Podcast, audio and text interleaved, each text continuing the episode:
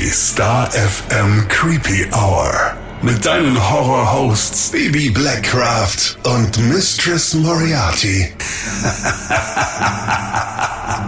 Hallo und herzlich willkommen zurück in der Creepy Hour. Hallo, hallo.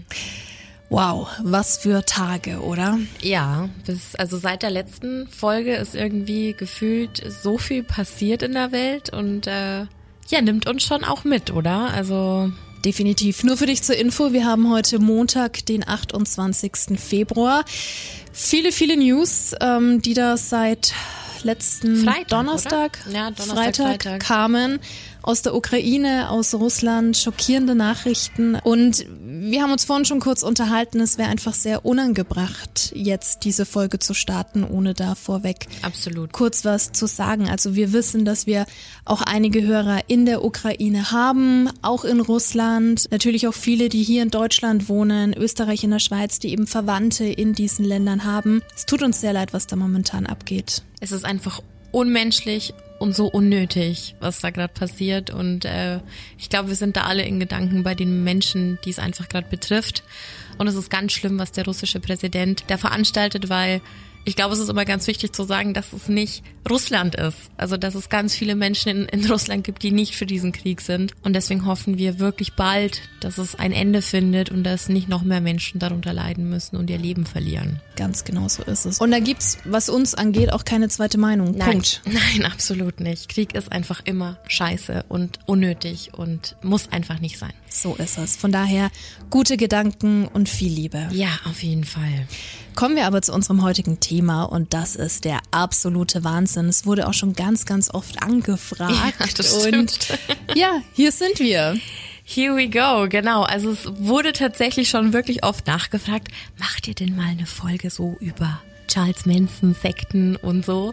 Und wir haben es uns jetzt tatsächlich ganz, ganz lange aufgehoben, weil es auch sehr umfänglich ist und nach wie vor immer noch auch super spannend. Also gefüllt hat man ja schon 100.000 Filme dazu gesehen, und jetzt ja in den letzten Jahren brandaktuell Once Upon a Time in Hollywood von Quentin Tarantino. Ganz oft ist es aber so, dass die eigentlichen Ereignisse so abgewandelt dargestellt werden und eigentlich es kaum Filme gibt, wo es so spielt, wie es denn wirklich war. Aber genau dafür sind wir da, und vielleicht können wir ja jetzt etwas Licht ins Dunkel bringen. Warnhinweis. Der nachfolgende Podcast beinhaltet Themen wie Mord, Gewalt und Sexualverbrechen und ist deshalb für Zuhörer unter 18 Jahren nicht geeignet. Der Inhalt könnte Zuhörer und Zuhörerinnen verstören oder triggern. Wir starten nicht wie üblich mit der Hauptperson, sondern wir starten bei der Mutter von Charles Manson, nämlich bei Kathleen Maddox, und zwar in ihren frühen Teenagerjahren.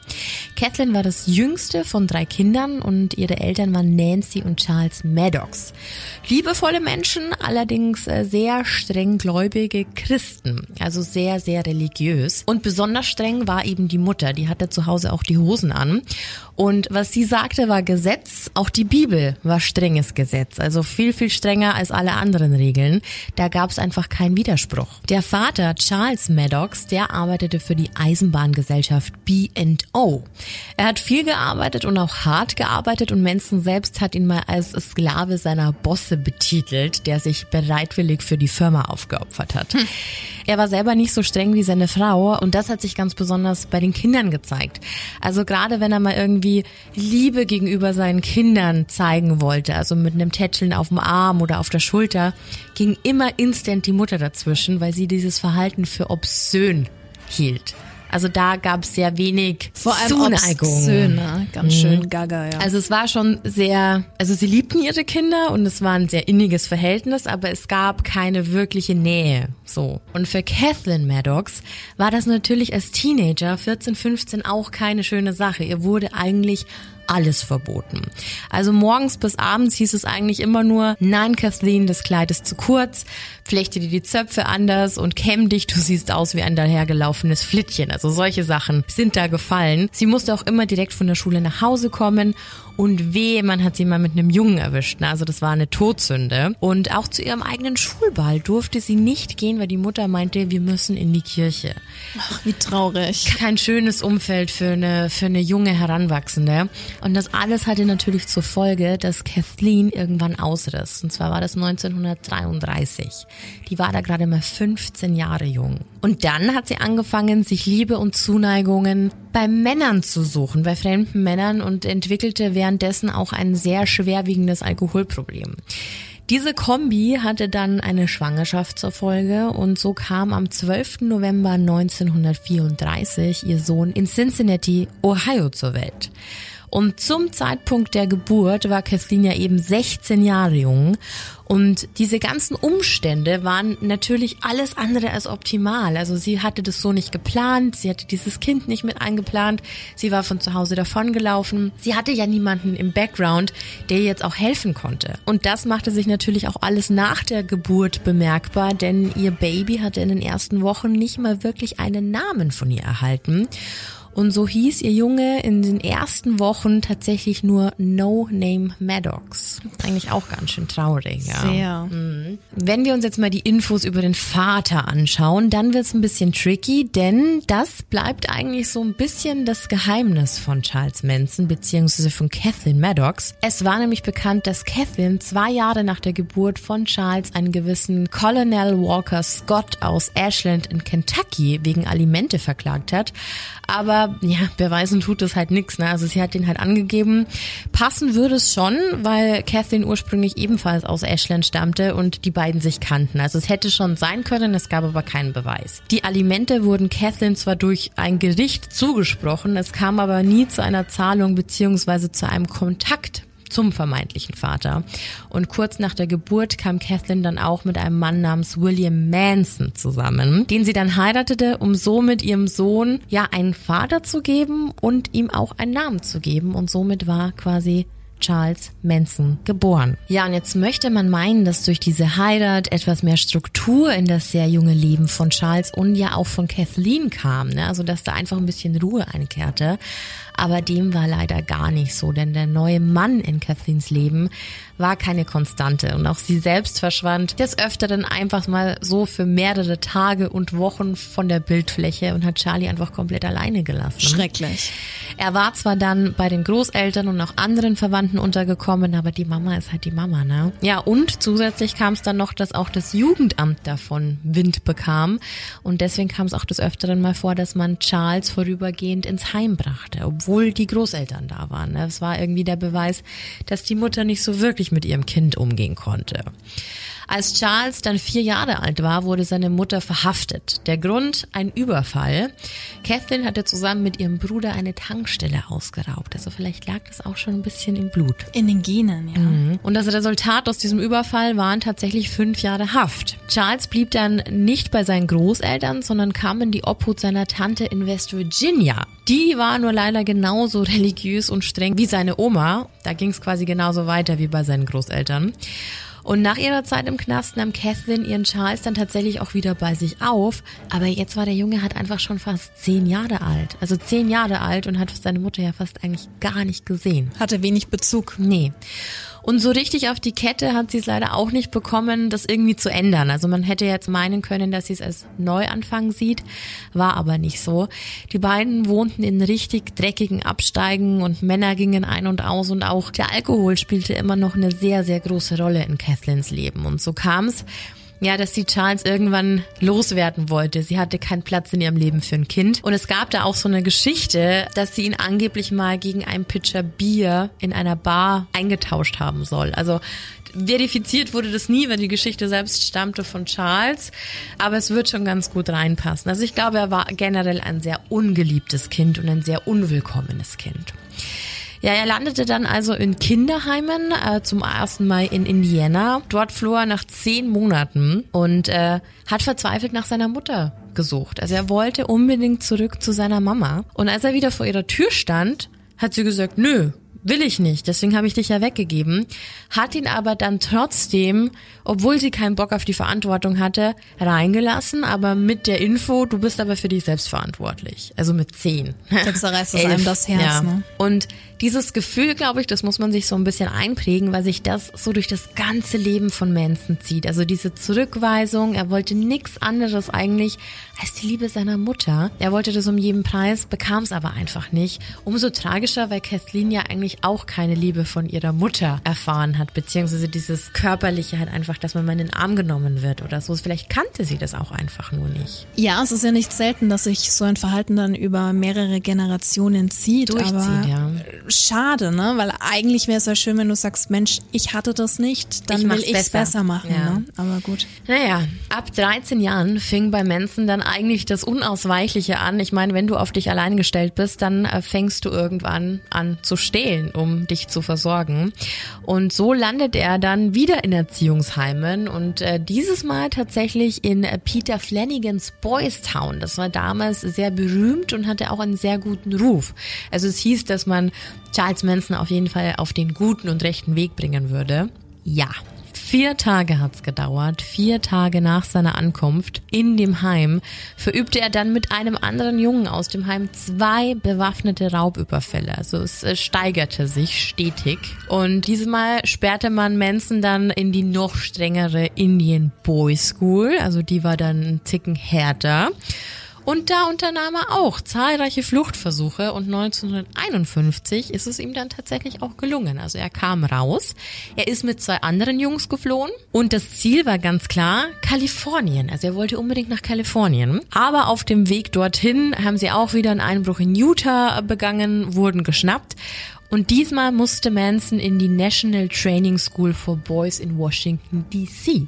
Also er kam auch wirklich viel rum und er war in sehr, sehr vielen Anstalten. Und in dieser Einrichtung wurde Charles Manson dann tatsächlich zum ersten Mal von einem Sozialarbeiter betreut, dem er nicht scheißegal war. Also da gab es so einen kleinen Wendepunkt. Als er in der Einrichtung eintraf, fehlte ihm jegliche schulische Grundbildung. Also das fiel auch erst da auf, weil sich ein Sozialarbeiter wirklich mal dem Kind angenommen hat. Und trotzdem konnte man seinen IQ ungefähr auf über 100 nachweisen. Also manche Quellen sprechen von 109, andere von 121. So oder so geistig auf jeden Fall nicht beschränkt. Ne? Also schon ein findiger Junge, ja, auf jeden Fall. Was allerdings nicht so da war oder hoch war seine Frustrationstoleranz. Also er ging total schnell an die Decke. Also Geduld und Ausdauer waren so überhaupt nicht sein Ding. Und er war sehr, sehr oft launisch, also moody halt einfach. Und das führte dann dazu, dass die Erzieher und diese Sozialarbeiter meinten, okay, komm, wir schicken den kleinen Manson mal zum Psychiater. So, vielleicht kann man da ja noch was machen. Also hat er einen Termin beim Dr. Block und dieser kam zum Schluss, dass Charles Manson unter einem schweren psychischen Trauma litt. Seit seiner Geburt hatte es ihm an elterlicher Fürsorge und Geborgenheit gefehlt. Ich meine, da hat er wirklich voll ins Schwarze getroffen. Und er fühlte sich von seiner Mutter zurückgewiesen. Auch das kann man nachvollziehen. Natürlich, wenig überraschend, ja. Und es kam noch eine Sache dazu. Er hat sich ganz oft minderwertig gefühlt, weil er kleiner war als die meisten Kinder in seinem Alter. Um dazu mal eine Zahl zu nennen, Manson war lediglich 1,57 Meter groß, klein, ja. Aber 1,57 ist halt jetzt nicht gerade riesig, ne? Deutlich unterm Durchschnitt, ja. Absolut. Und genau diese Unsicherheit kompensierte er, indem er auffällig wurde. Also er dachte, dass er damit irgendwen beeindrucken konnte und ja, so Unrecht hatte er im Nachgang gesehen, ja, jetzt eigentlich nicht. Da Manson anscheinend intensivere Betreuung brauchte, empfahl dann der Dr. Block, dass man Charles verlegte. Also mal wieder wurde aus der Umgebung gerissen. Und so kam er 1951 in das Natural Bridge Honor Camp. Die Sicherheitsvorkehrungen dort waren relativ lax, aber pädagogisch war die Betreuung um Welten besser als alles andere, was er bis dahin kannte. Gut so, ja. Und es schien tatsächlich zu funktionieren. Für eine kurze Zeit sah es tatsächlich so aus, als könnte man Charles Manson zu einem wertvollen Teil der Gesellschaft machen. Ja, und seine Entlassungschancen stiegen. Ne? Also die wollten den ja eigentlich nur resozialisieren, damit er einfach draußen funktionieren kann. Dann gab es allerdings einen Rückschlag im Januar 1952. Nur 3 Monate nach dem Neuanfang in Natural Bridge Honor Camp wurde Charles dann, ja, echt mehr als nur auffällig. Er hat einen Jungen vergewaltigt und hielt ihm dabei eine Rasierklinge an den Hals. Also sehr, sehr tragisch. Man vermutet aber auch, also er war ja in sehr, sehr vielen Anstalten und in sehr vielen Einrichtungen, dass auch Charles irgendwann mal das Opfer von sexuellem Missbrauch wurde. Also vielleicht hat er da, wenn es nicht gerechtfertigt ist, aber sein Verhalten auch weitergegeben. Mhm. Ganz genau. Also aus die Maus mit der Rehabilitation. Manson kam in einen Jugendknast nach Virginia, wo man ihn als gefährlich einstufte. Also jetzt sind wir weg von irgendwelchen Camps und irgendwelchen Versuchen, in einer schönen Umgebung dem Jungen Vernunft einzubläuen, sondern jetzt sind wir eben im Jugendknast. Und nach einer Reihe von Regelverstößen verlegte man ihn im September 1952 dann nach Ohio. Und das war quasi ein Hochsicherheitsknast für Jugendliche.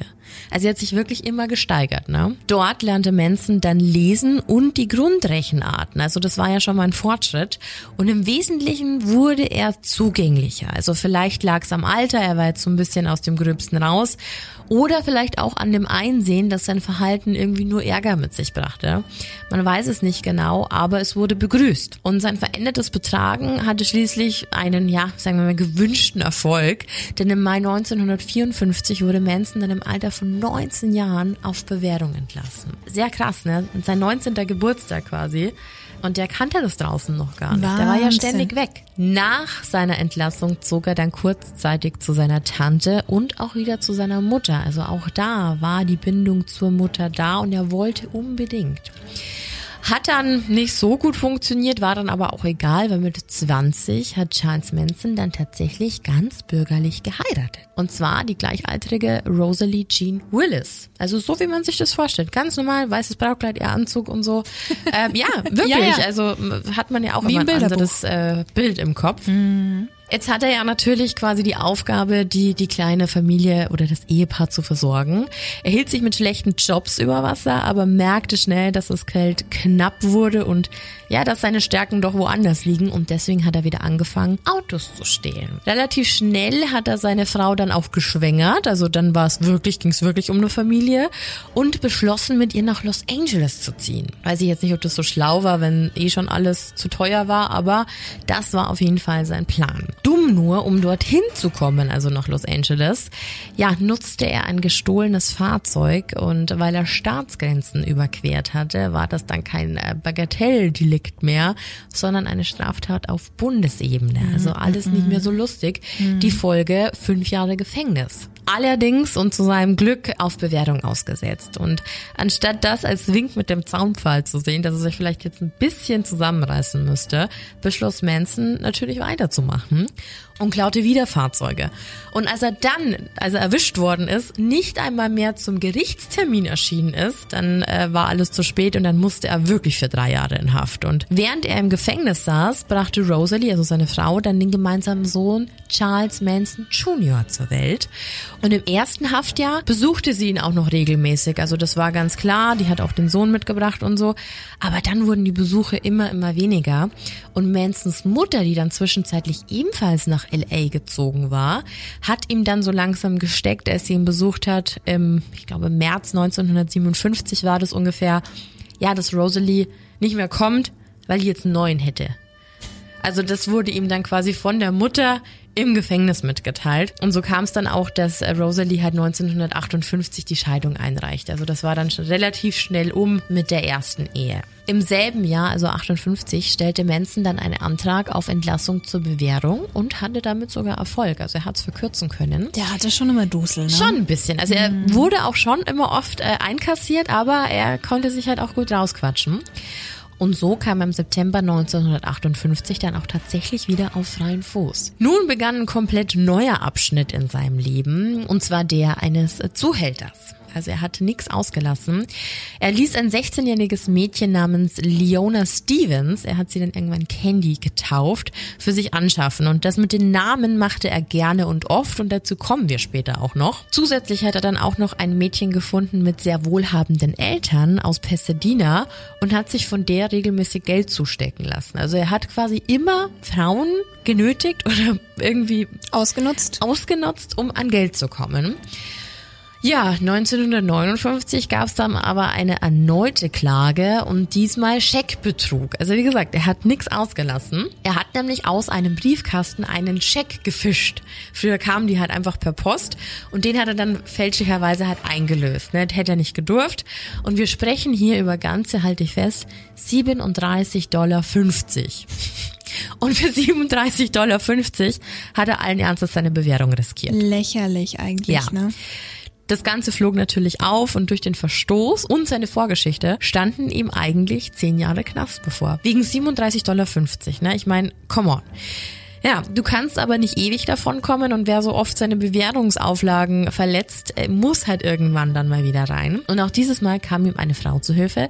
Diese 16-Jährige, die eigentlich auf ihn anschaffen ging, hat ihm den Arsch gerettet. Sie hat nämlich behauptet, sie wäre schwanger von ihm und dann gab's wieder, ja okay, dann halt nochmal Bewährung. Ich meine, hallo, die war 16 und dann geschwängert, also... Eigentlich gleich doppelt anklagen, oder nicht? Nun gut, lange hat die Freiheit aber wie zu erwarten nicht angedauert. Manson ging nach New Mexico und nahm seine Candy und auch noch eine andere Dame mit, die er dann für sich laufen ließ. Da wurde er dann auch wieder verhaftet und zwar wegen der Anstiftung zur Prostitution, dem sogenannten Mann Act Gesetz. Das darfst du nämlich nicht und dieses Gesetz dient quasi zur Eindämmung der Prostitution. Das wusste er nicht und hat ganz normal wie in L.A. weitergemacht mit der Zuhälterei, hat aber dadurch richtige Probleme bekommen. Und als er dann wieder zurück nach Los Angeles überführt wurde, musste er dann tatsächlich auch seine 10-jährige Haftstrafe jetzt endlich mal absitzen. Also so oft wurde das geschoben und ich fand es sehr schön. Der Richter hat nämlich bei der Urteilsverkündung hinzugefügt, wenn es jemals einen Mann gegeben hat, der sich einer Bewährung als komplett unwürdig erwiesen hat, dann ist es Charles Manson. Also es war damals schon so, dass er eigentlich durch jede Chance, durch jedes Raster gefallen ist, um sich irgendwie vernünftig in die Gesellschaft einzufügen. Mhm. Hat nicht funktioniert. Dann trat er seine 10-jährige Haftstrafe an und im Gefängnis fiel er dann natürlich auch wieder auf. Ich meine, mit 1,57 musst du dir im Knast wahrscheinlich auch irgendwas einfallen lassen, damit du nicht komplett untergehst. Also fiel er lieber negativ auf, um sich quasi so eine Art Ruf zu erschaffen. Also er hat sich schon mit vielen Leuten angelegt, aber immer mit dem Hintergedanken, dass ihm das nützlich sein wird. Manson versuchte sich dann auch in der Haft mit verschiedenen Religionen. Also er hat viel bei Scientology teilgenommen. Da gab es auch so verschiedene Arten von, bei denen heißt es, glaube ich, Therapie. Da hat er immer mal wieder reingeschaut. Mit dem Buddhismus hat er sich auseinandergesetzt. Also mit ganz, ganz vielen Kulten, Sekten, aber auch Weltreligionen beschäftigt. Aber eher so wischiwaschi, ne? Also überall so schon reingeschnuppert, aber es gab nichts, was ihn tatsächlich gecatcht hat. Also nicht, dass er da jetzt als wiedergeborener Christ oder so rausgekommen wäre. Was ihm viel wichtiger war, war Musik. Die Beatlemania war auf dem Höhepunkt zu dieser Zeit und hat auch Manson total erfasst. Also Manson wollte eigentlich immer unbedingt Musik machen. Er hat sich dann im Gefängnis auch mit einem alten Gangsterboss angefreundet, nämlich Alvin Creepy Karpis. Toller Name. Toll, ja. Oder? Creepy vor allem. Und der war in den 30er Jahren als Anführer der Barker Karpis Gang einer der meistgesuchtesten Verbrecher des Landes. Aber der kannte sich eben auch mit Musik aus und hat Charles Manson tatsächlich das Gitarrespielen beigebracht. Cool. Und sobald er Gitarre spielen konnte, verbrachte Manson eigentlich den Großteil seiner Freizeit damit, Songs auf seiner Hawaii-Gitarre zu komponieren. Alleine 1965 entstanden so zwischen 80 und 90 Lieder von ihm. Also er hat da wirklich sehr, sehr viel Zeit investiert und seine ganzen Gedanken irgendwie in Songs kanalisiert. Und seitdem hat Manson wirklich davon geträumt, nach der Entlassung als Gitarrist oder als Sänger groß rauszukommen. Also sein Lebensstil war wirklich, er will Musiker und Rockstar werden. Und auch ganz schön, Calvin Creepy Karpis hat ihn ja so ein bisschen beschrieben, als man ihn danach zu Manson befragt hat. Und er sagte Folgendes. Das Ungewöhnlichste an Manson war, dass er körperlich ein Zwerg war, aber sich dennoch seinen Platz in der Gefängnishierarchie erkämpfte. Er erreichte dies, indem er andere Leute geschickt manipulierte. Damit hört er nie auf, selbst wenn es für ihn nichts dabei zu gewinnen gab. Wenn du dich in Mansons Gegenwart befandest, hast du dich in jeder Sekunde benutzt und manipuliert gefühlt. Das ist eine Aussage, ha? Also ich finde, für damalige Verhältnisse, wenn er im Gefängnis schon so war, dann kann man, glaube ich, den Charakter von ihm ganz gut einschätzen. Ja. 32 Jahren, also so alt wie wir jetzt sind, am 21. März 1967 kam Manson dann wieder auf freien Fuß. Also du musst dir mal überlegen, in wie viel Zeit seines Lebens der Typ eingesperrt war. Seine Zeit verschwendet hat, ja. Ja, also er hat ja anscheinend immer was mitgenommen aus dem Gefängnis, weil, spannend auch, er selbst hat mal dazu gesagt, ich konnte nicht einfach da so hinausspazieren und nein, ich wusste, dass ich nicht in der Lage sein würde, mich der Welt da draußen anzupassen. Nicht nachdem ich die ganze Zeit eingesperrt gewesen war. Doch meinem Geist hatte die Haft keinen Schaden zugefügt. Ich fühlte mich hinter Gittern frei. Ich drehte jeden Tag ein paar Runden auf dem Hof, genoss den Sonnenschein und spielte auf meiner Gitarre. Ich war zufrieden mit meinem Leben. Er wollte nie raus. Also das, was für uns so ist, und dass man sagt, oh krass, der war die Hälfte seines Lebens in Gewahrsam, war für ihn eigentlich das Normale. Kann man aber vielleicht auch so deuten, dass er ja früher keine Konstante hatte. Exakt. Voll. Da greifst du jetzt schon voll für den Psychologen vor. Ja, richtig erkannt. Das ist das Einzige, was er kannte. Der Gefängnisablauf war für ihn eine regelmäßige Einrichtung, da wo er wusste, was auf ihn zukam. Hm. Das hat so die Familienroutine ersetzt. Wahnsinn. Ja. Er war also 32, war draußen und das Gefängnis hat auch noch ein Busticket springen lassen. Und zwar ein Busticket nach San Francisco. Es war 1967 und es herrschte der Sommer der Liebe. Also Hippies, Love, Peace and Happiness. Und das Haight-Ashbury-Stadtviertel war sozusagen das Hippie-Epizentrum in San Francisco. Für Manson kein Neuanfang, vielmehr Mittel zum Zweck, weil viele verkiffte, an höhere Mächte glaubende Menschen, die er beeinflussen konnte. Also für jemanden, der auf Manipulation aus ist. Jackpot. Ganz genau. Und er konnte so abtauchen. Es war eine Subkultur und eine Bubble, in der es nicht um Arbeit oder Leistung ging, so mit was Manson ja sowieso nie glänzen konnte. Und es war okay, dass er betteln ging und dass er halt so ein bisschen am Straßenrand Musik spielte. Er war trotzdem Teil der Community. Und das macht das so wahnsinnig attraktiv für ihn. Und zusätzlich wissen wir ja, dass Drogen kein so unbekannter Teil dieser ganzen Hippie-Bewegung waren. Was Manson total in die Karten spielte, weil er lernte nämlich ziemlich schnell, wie leicht man Menschen mit Drogen beeinflussen und steuern konnte. Also gerade zu der Zeit, LSD, jeder war bekifft, ne? Also du konntest ja viel anders auf ganz anderen Ebenen mit den Menschen reden, ohne dass irgendjemand sagte, bist du bescheuert oder keine Ahnung, was bist du für ein abgedrehter Typ? Diese stundenlangen, tiefgründigen Gespräche. Genau das hat Manson in die Karten gespielt und genau da hat er nämlich auch seine Freundin, seine neue kennengelernt, die 23-jährige Mary Brunner. Und die war zu damaligen Verhältnissen eigentlich ganz gut sortiert. Die war Bibliotheksangestellte an der University of California und lebte eben in Haight-Ashbury. Sie verliebte sich so sehr in Manson, dass sie ihn natürlich sofort zu sich einlud, um mit ihr in dem Haus zu leben. Und aus irgendeinem Grund überzeugte er sie auch, ist ja auch jedem selbst überlassen, dass es okay ist, wenn er noch andere Freundinnen hätte. Ich meine, das war die Zeit der freien Liebe und es war gar nicht so unüblich. Nur das Bizarre eben daran, es waren keine Affären und nicht jeder durfte mit jedem, sondern ihm ging es wirklich darum, Freundinnen zu haben, also weitere Partnerinnen. Ja, das waren nicht nur ein paar, sondern das waren zur damaligen Zeit 18. Und viele von diesen Mädchen zogen dann auch bei dieser neuen Frau ein. Also die hatte sich nicht nur den Typen quasi angelacht, sondern gleich das ganze Harem. Und der Menge. Genau, und das war so quasi der Ursprung der Manson-Familie. Also zu dem Zeitpunkt wurde die Family quasi geboren. Mhm. Und das Fiese daran, das war ja keine coole Community, ne, sondern eher eine Ausbeutung durch Manson, weil er bevorzugte natürlich eher junge Frauen, vorwiegend mit irgendwelchen psychischen oder emotionalen Problemen. Und für ihn war es natürlich dann ein leichtes, die zu manipulieren und zu, gefügig zu machen. Manson spielte dann auch eine Art Mentor und rebellierte gegen jegliche Art von Normen und kreierte einen Hype um freie Liebe und freies Leben ohne Sozialketten. Was in dieser Zeit natürlich perfekt für diese Hippie-Bewegung stand, ne? Also das hat ja alles genau diesen Nerv der Zeit getroffen. Für mich hat es aber weniger mit freier Liebe, sondern eher eben mit einem Heer aus Frauen zu tun, die nur da waren, um ihm zu dienen. Weil ich glaube, untereinander war das ja gar nicht so, sondern die hatten ja alle das höhere Ziel, Charlie zu gefallen. War schon sehr spannend, wie er das machte. Und er nutzte natürlich auch LSD und andere Drogen, um diese jungen Seelen, die einfach rebellierend waren in dem Alter, sehr, sehr jung. Viele sind von zu Hause abgehauen, viele hatten Probleme mit ihren Eltern. Das hat er sich alles zunutze gemacht, um die quasi zu Anhängern der Manson-Family zu machen. Hat für mich, auch wenn es jetzt weit hergeholt ist, trotz allem so einen leichten Playboy-Touch. Ja, absolut. Geht in die ähnliche Richtung, weil die Mädels oder Frauen, die dort gelandet sind, kamen ja auch oft aus schwierigen Verhältnissen, ne? Total. Drogeneig, ja. Aber an sich gibt's da Parallelen. Und er wusste auch ganz genau, weil gefühlt war jede von ihnen einfach unsterblich in ihn verliebt. Also viele haben zwar immer gesagt, er war wie eine Vaterfigur für sie, aber nichtsdestotrotz haben sie mit ihm geschlafen. Ja. Ich weiß zum Beispiel von Patricia Krenwinkel, zu der kommen wir später noch, die hat sich selber immer als ganz schlimm dick empfunden und als hässlich.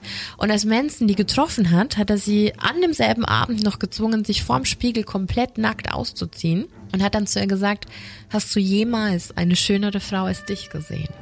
Und in dem Moment hatte er sie einfach. Die war dann einfach, also da konnte dann auch kommen, wer wollte. Er hat ihr nämlich genau das gegeben, was sie so sehr wollte.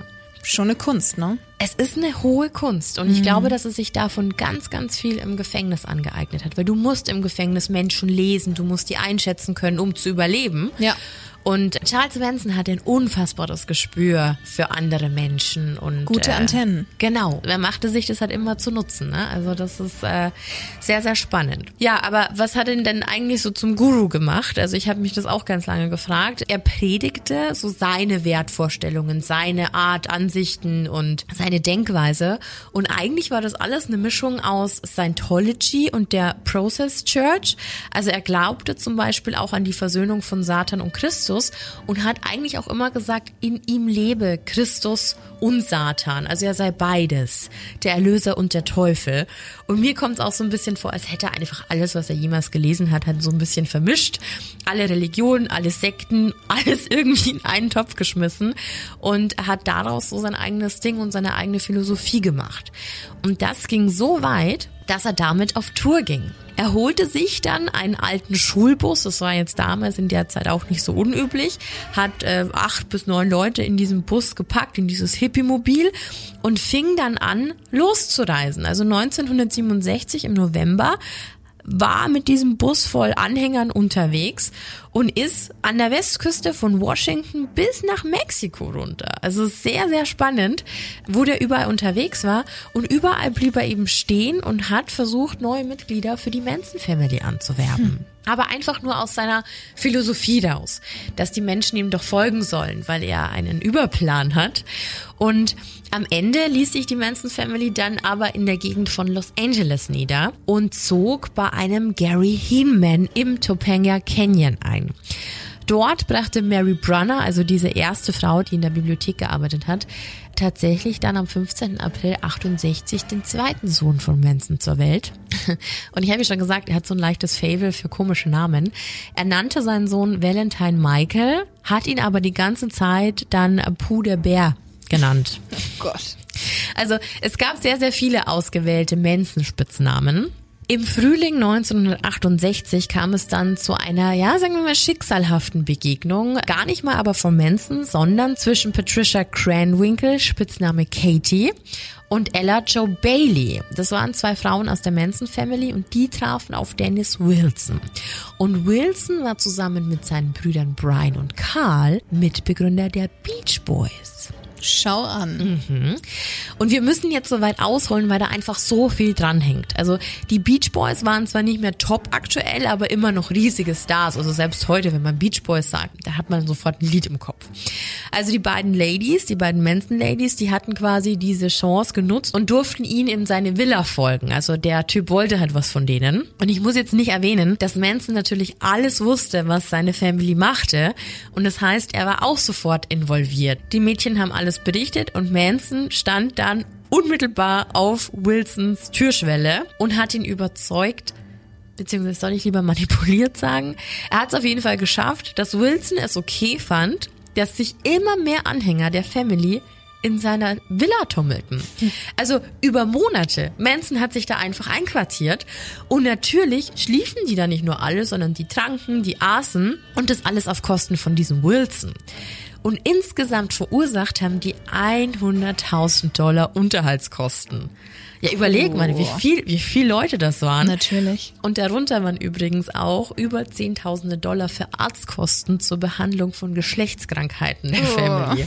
Also freie und vor allem ungeschützte Liebe, war so. Ja.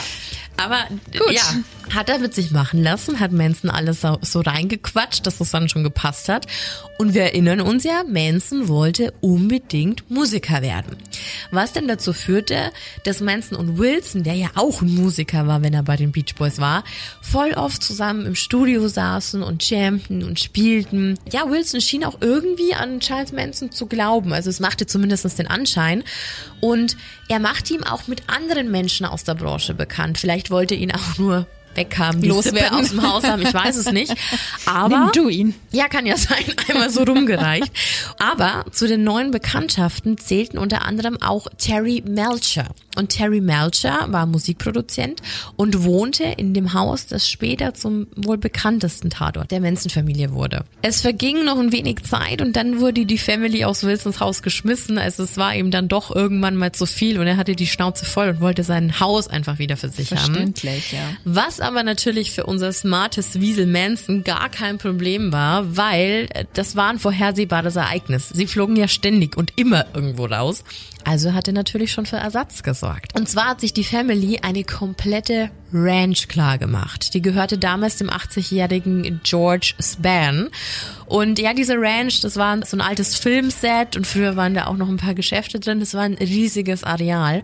Und jeder, der Once Upon a Time in Hollywood jetzt schon mal gesehen hat, genauso sah es da aus. Also wirklich 1:1. Und es gab auch diesen Deal. Also es gab einen Deal zwischen Manson und Spann, dass ab August 68 Spann eben die Manson-Family kostenlos auf der Ranch wohnen ließ, wenn er dafür sexuelle Gefälligkeiten der anwesenden Frauen erhält. Also 80 war der Gute, ne? Ja, fast blind und ja, hatte, glaube ich, einfach noch mal ein gutes Leben. Es ist einfach nur widerlich, dass Manson immer mit seinen Frauen bezahlt hat. Das ist halt einfach das Ekelhafte. Weil das noch nicht gereicht hat, besetzte die Family dann noch 2 kleinere Farmen, auch wieder für den Notfall, wenn sie von der Ranch fliegen, dass sie wieder einen Ersatz haben. Die eine Ranch, die gehörte zur Family eines Manson-Anhängers und die andere daneben, da wurde die alte Frau einfach so lange bequatscht, bis die das auch okay fand, dass die Manson-Family da abgehangen hat. Also voll krass, wie oft der sich eigentlich neuen Wohnraum beschaffen konnte und wie der die Leute einfach so lange bequatschen konnte, bis die ihm ja Haus und Hof aufgesperrt haben. Und was man noch dazu sagen muss, sie lebten ja nicht gerade toll, also keiner wollte arbeiten und irgendwie mussten sie sich ihr Zeug ja trotzdem besorgen. Ich meine, 20, 30 Mäuler wollen ja auch gestopft werden. Aber Charles Manson war ja nicht derjenige, der sich darum kümmern musste. Dafür hatte er die Family. Also er selber wollte nie der Typ sein, der sich die Hände schmutzig macht oder sich um irgendwas kümmern muss. Er war gut im Delegieren. So ein richtiger CEO. Und außerdem hatte er immer noch das große Ziel auf seiner Agenda und das war eben Musiker. Also da konnte er sich nicht mit Dingen wie Essen holen beschäftigen oder so, ne?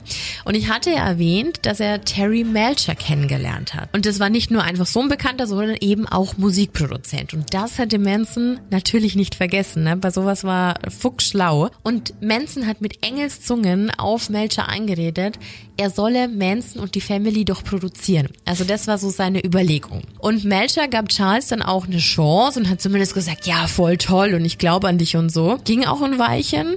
Die beiden saßen dann auch oft in Melchers Haus und haben halt ein paar Sachen aufgenommen. Manson ging da schon oft ein und aus, also er kannte sich in diesem Haus aus. Und dann hatte Manson die Idee. Also er wollte ein Album aufnehmen, die zu seiner Philosophie passte. Und diese Philosophie, die wollte er seinen Anhängern quasi näher bringen. Und zwar wollte er, dass die ganze Welt zu seiner Manson-Family gehört. Und dafür mussten aber zuerst alle Ketten der Gesellschaft gesprengt werden. Und das bedeutete für ihn eins, nämlich Helter Skelter. Also es war eine Musikidee und eine Philosophie. Und jetzt würde ich mal gerne auf diesen Begriff eingehen, weil wir alle kennen den und es wird auch immer fast nur mit Manson in Verbindung gebracht. Aber Helter Skelter, Missy, weißt du, was Helter Skelter ist im Ursprung? Hau raus. Es ist eine Rutsche.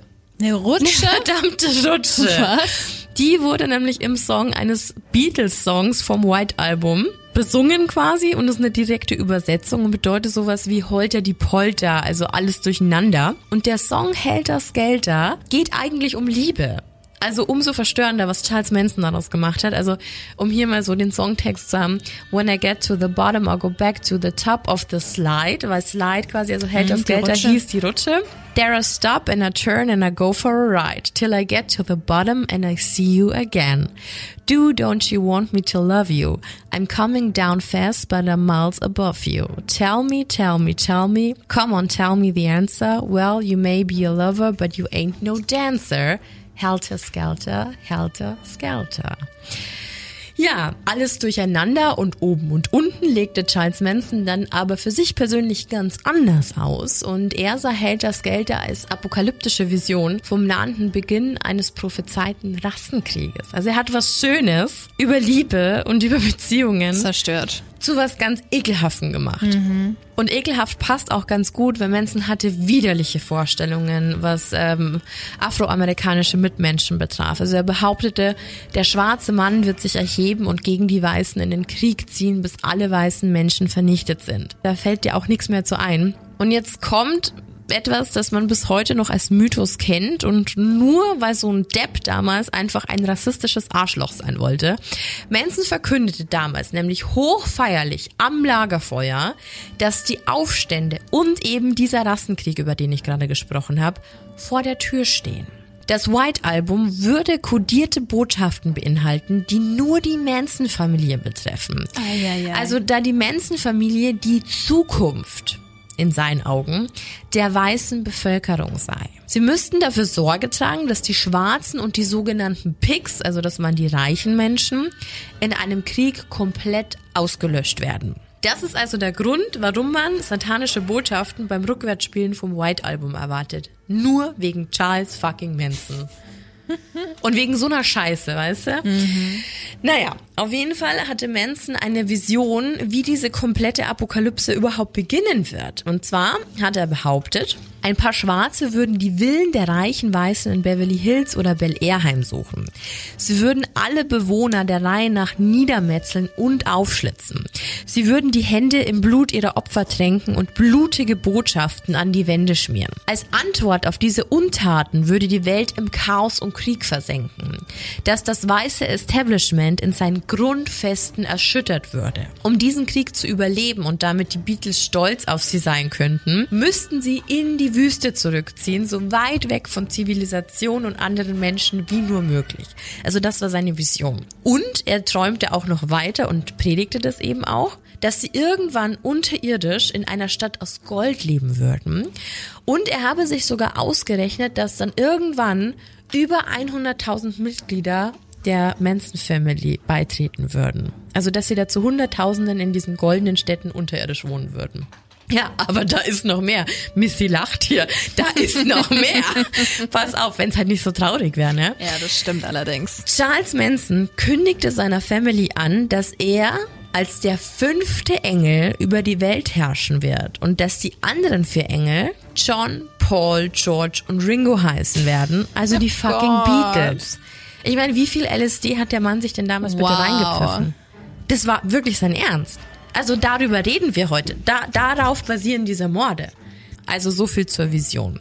Und um diese umzusetzen, hatte Manson auch tatsächlich einen Plan. Also jetzt knüpfen wir wieder beim Produzenten Melcher an. Im Februar 1969 kam Manson dann nämlich die Idee, eben diese Vision mit einem Musikalbum zu verknüpfen und ein Album herauszubringen. Okay. Es sollte voll mit Botschaften an die Welt den Krieg auslösen. Also er wollte sowas, wie er auf dem White Album vermutet hat, selbst nochmal mit aufnehmen. Mit versteckten Botschaften. Der ganze Kult war dann total angestichelt, weil ich meine, Manson hat's gesagt, sich ans Werk zu machen, um diesen Soundtrack um Helter Skelter zu kreieren. Also sie wollten sogar ein neues Helter Skelter aufnehmen.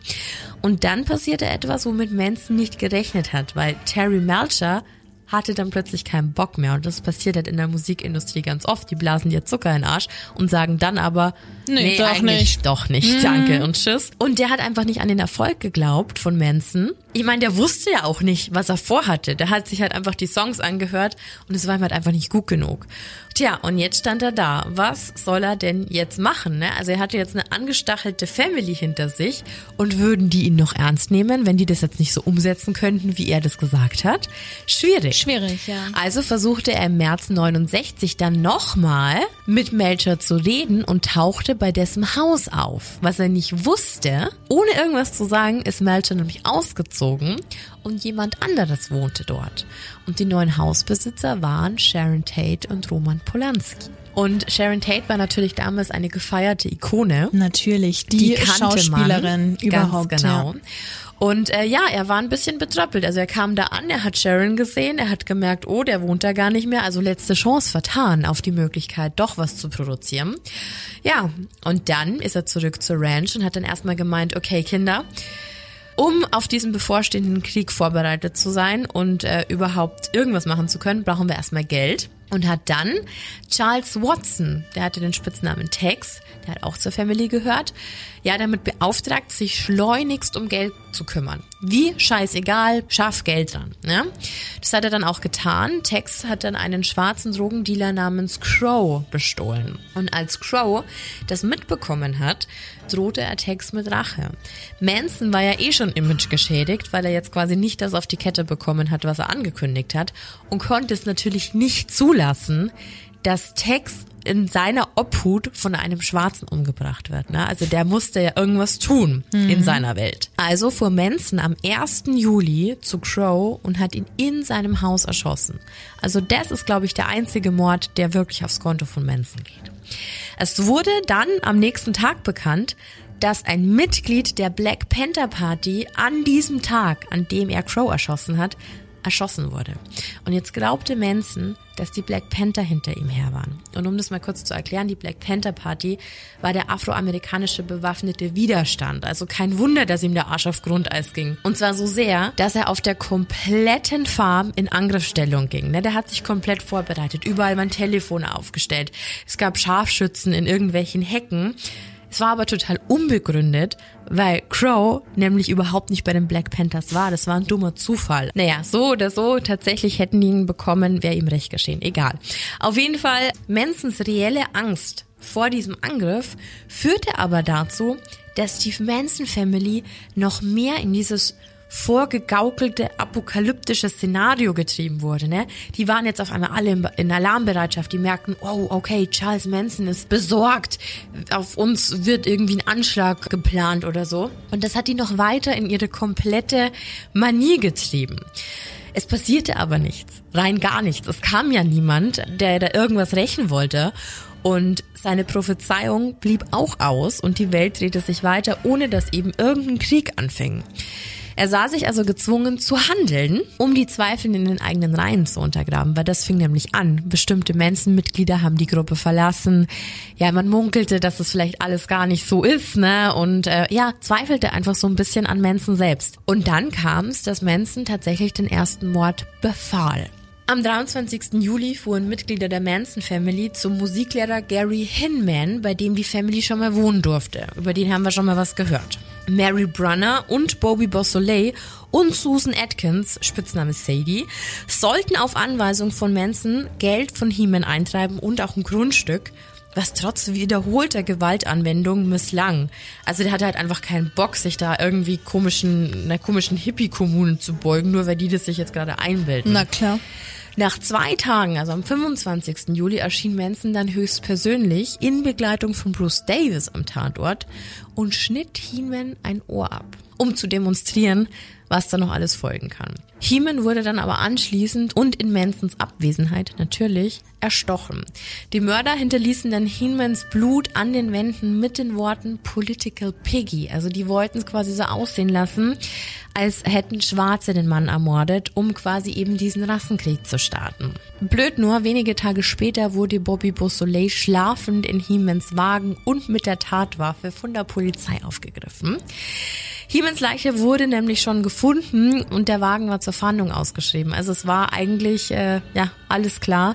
Und Bobby landete natürlich sofort in Untersuchungshaft. Da jetzt ein Anhänger einsaß, schien Manson schon so ein bisschen die Zeit davon zu laufen. Man weiß ja nie, ob die reden oder nicht. Und so kam es, dass er am Abend des 8. August 1969 Tex zu sich rief und er befahl ihm zusammen mit Susan Atkins, also Sadie, Patricia Krenwinkel alias Katie und Linda Kasabian zum alten Melcher Haus zu gehen und ausnahmslos jeden zu töten und das auf die grausamste Art und Weise, die Tex einfallen würde. Den Frauen hat man gar nichts gesagt, die haben nur von Manson die Anweisung bekommen, sie sollen Tex Folge leisten. Also Tex war der Einzige, der wusste, was in den nächsten Stunden passieren würde. Schon gigantisch, ne? total irre Vorstellung. In dem alten Melcher-Haus wohnten ja, wie wir es vorher schon erwähnt haben, neue Leute und nicht mehr der ursprüngliche Produzent. Und die neuen Bewohner hatten ja überhaupt nichts mit Manson zu tun. Also die haben den Mann ja eigentlich noch nie gesehen, außer Sharon Tate mal kurz am Tor. Die neuen Bewohner waren, wie schon erwähnt, Filmregisseur Roman Polanski und seine 26-jährige Frau Sharon Tate. Und Sharon war zu diesem Zeitpunkt hochschwanger im 8. Monat und erwartete in Kürze ihr erstes Kind, also 26. Das ist schon kein Alter, ne? Die 4 Manson-Members parkten also den Wagen vor dem Tor zum Polanski-Anwesen. Da war nämlich so ein elektrisches Tor, das man erst öffnen musste. Und Tex kannte natürlich das Haus auch noch von dem früheren Besuch, kletterte also am Telefonmasten neben dem Eingangstor hoch und kappte die Leitungen. Dann schlichen sie alle 4 eine Böschung neben der Einfahrt hinauf und betraten dann kurz nach Mitternacht das Grundstück. Und gerade als sie auf dem Weg waren zum Haus, ja, kam ihnen ein Auto entgegen. Also diese Scheinwerfer, die haben sie einfach erschreckt. Und Tex hat dann auch sofort den Frauen befohlen, sich zu verstecken. Keiner durfte sie sehen. Und er selbst hat dem Fahrzeug aber dann den Weg versperrt und zwang den Fahrer anzuhalten. Der Fahrer war der 18-jährige Stephen Parent und der wollte das Gelände eigentlich gerade nur verlassen. Tex zückte ein Messer und stach auf den Teenager mehrfach ein. Und anschließend schoss er 4-mal in die Brust und den Bauch des Jungen. Also schon sehr krass, der wollte nur das Grundstück verlassen und wurde halt total abgeschlachtet. Danach hat er den Frauen befohlen, den Wagen mit der Leiche die Einfahrt hochzuschieben, damit man das nicht gleich sieht, dass da eine bewusstlose oder tote Person im Auto liegt. Und Linda Kasabian hatte dann die Aufgabe, auf das Auto mit der Leiche darin aufzupassen, damit da niemand vorbeikommt, der dann irgendwas melden kann. Die Schüsse blieben unbemerkt und Tex ging dann voran und fand ein offenes Fenster, um ins Polanski-Haus einzusteigen. Anschließend ließ er Sadie und Katie dann aber durch die Vordertür rein, also so wie man sich das wirklich vorstellt. Und keiner konnte von ihnen zu dem Zeitpunkt wissen, wie viele Menschen sich im Haus befanden. Das wusste ja keiner. Es waren tatsächlich 4 und sie waren ja nur zu dritt, weil Linda Kasabian ja draußen warten musste. Zum einen natürlich die hochschwangere Sharon Tate und die hatte Besuch von 3 engen Freunden. Wojciech Frykowski, Jay Sebring und Abigail Folger. Sie alle waren da, um Sharon zu unterstützen, während ihr Mann Roman Polanski für den Filmdreh noch in London war. Also die waren halt alle, davor waren sie noch beim Mexikaner, hatten eine gute Zeit und wollten ihr halt einfach Gesellschaft leisten. Ich meine, damit du nicht hochschwanger ganz allein bist. Ja. Ganz genau, deswegen waren die alle da. Frykowski schlief auf der Couch im Wohnzimmer und wurde dann durch das Geflüster von Tex und von Sadie geweckt. Also die haben sich unterhalten und haben sich quasi beraten. Und natürlich ist er aufgesprungen und wollte wissen, was die beiden zur Hölle da verloren haben. Und dann sprach Tex etwas, das man bis heute noch für Horrorfilme verwendet. Also das kennt gefühlt jeder. Tex meinte, ich bin der Teufel und ich bin gekommen, um das Teufelswerk zu verrichten. Also I'm the devil and I'm here to do the devil's work. Und allein die Vorstellung ist ja schon wahnsinnig beängstigend. Du schläfst, es sind auf einmal plötzlich fremde Menschen in deinem Haus. Sehr gruselig. Und dann sagen die auch noch sowas, ne? Ja. Also total verrückt. Tex hat dann Frykowski mit einem Handtuch die Hände auf den Rücken gebunden und schickte Sadie und Katie los, die anderen Räume nach weiteren Personen zu durchsuchen. Beide hatten natürlich ein Messer dabei und haben dann Tate, Sebring und Folger ins Wohnzimmer gebracht. Also die haben die mit vorgehaltener Waffe halt einfach allesamt ins Wohnzimmer getrieben. Tex schwang dann ein Seil über einen Deckenbalken und legte Tate und Sebring, die beiden Schlingen, am Seilende um den Hals. Also auch schon sehr, sehr beklemmende Situation. Ich meine, Sharon war hochschwanger. Ja. Die Situation eskalierte dann richtig, als sich Sebring zur Wehr setzte. Was Tex nämlich nicht wusste, Sebring besaß einen schwarzen Gürtel in Karate und griff an. Tex schoss ihn einfach sofort nieder. Also da hilft dir halt auch kein Karate, ja, wenn da jemand eine Waffe hat. Sebring fiel dann nach dem Schuss zu Boden und krümmte sich natürlich vor Schmerzen. Und alle anderen brachen just in dem Moment in völlige Panik aus, weil jetzt war klar, dass es hier nicht um den üblichen Raubüberfall oder dergleichen ging, sondern es ging tatsächlich um Leben und Tod. Tex befahl den Frauen dann Folger und Frykowski rauszuschaffen und Tate war dann die einzige, die noch gefesselt im Wohnzimmer anwesend war, während Tex Sebring dann mit 7 Messerstiche klar und deutlich umgebracht hat. Also er wollte einfach sicher gehen, dass er ihm nichts mehr kann und dass Tex sich jetzt unbehelligt den anderen widmen konnte. Sehr gewalttätig. Brutal, richtig brutal. Frykowski konnte sich dann währenddessen auch von den Fesseln befreien, also er konnte sich auch so ein bisschen zur Wehr setzen und wollte Sadie dann das Messer abnehmen. Und im Kampf stach Sadie ihm dann mehrfach ins Bein. Also ich meine, die hatte das wahrscheinlich noch nie in ihrem Leben gemacht und hatte auch keine normalen Reflexe, sondern hat halt einfach dahin gestochen, wo sie es gerade erwischt hat. Er befreite sich dann trotzdem, obwohl er angestochen war, und humpelte sogar noch bis zum Ausgang. Dann hat Tex das mitbekommen, hat von Sebring abgelassen, um Frykowski an der Haustür noch einzuholen. Also das musst du dir auch mal vorstellen. Du denkst, du hast es jetzt gerade schon bis zur Haustür geschafft, nur damit dann von hinten Tex kommt und dir den Revolver über den Kopf zieht. Und er hat so fest zugeschlagen, dass der Griff von der Waffe sogar zerbrach. Also so fest war der Schlag. Trotzdem hat es Frykowski tatsächlich noch raus auf den Rasen geschafft, bevor Tex ihn dann aber niederstach und ihm dann 2 Kugeln in den Körper jagte, um ihn auch letztendlich halt einfach außer Gefecht zu setzen. Linda Kasabian, die ja eigentlich auf das Auto und die Leiche aufpassen sollte, hörte die Schüsse, die man ja klar und deutlich draußen hören konnte, und eilte dann zum Haus.